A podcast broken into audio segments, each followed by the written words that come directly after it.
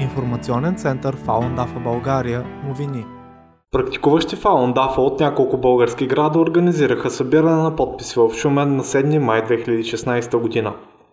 Петицията, която събра над 110 подписа, е за подвеждане под отговорност и осъждане на бившия китайски диктатор Дзян Замин за престъпления срещу човечеството и геноцид. Като президент на Китай и глава на Китайската комунистическа партия, той е злоупотребявал с властта и правомощията си, се казва в юридическите документи, с които се иска от Китайския народен съд да разгледа възможността за осъждането му.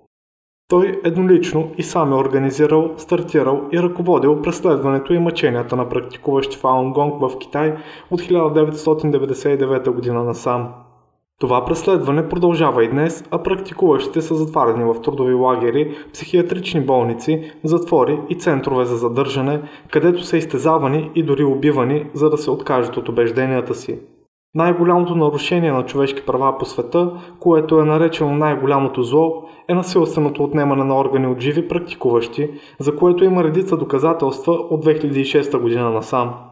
Практиката Фаун Дафа, известна още като Фаун Гонг, е древна китайска практика за култивиране на духа и тялото.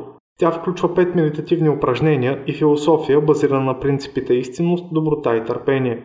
Цялата информация за Дафа може да я свалите безплатно от www.faundafa.org.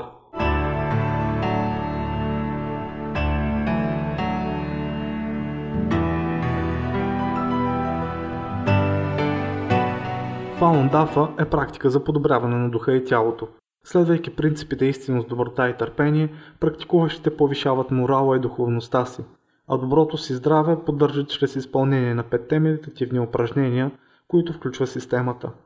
Всички желаящи да се запознаят с Фаундафа могат да го направят на сайта www.faundafa.org, откъдето да изтеглят безплатно книгата Джоан Фаун, която предоставя философията. Всички дейности на Фаундафа са доброволни и безплатни.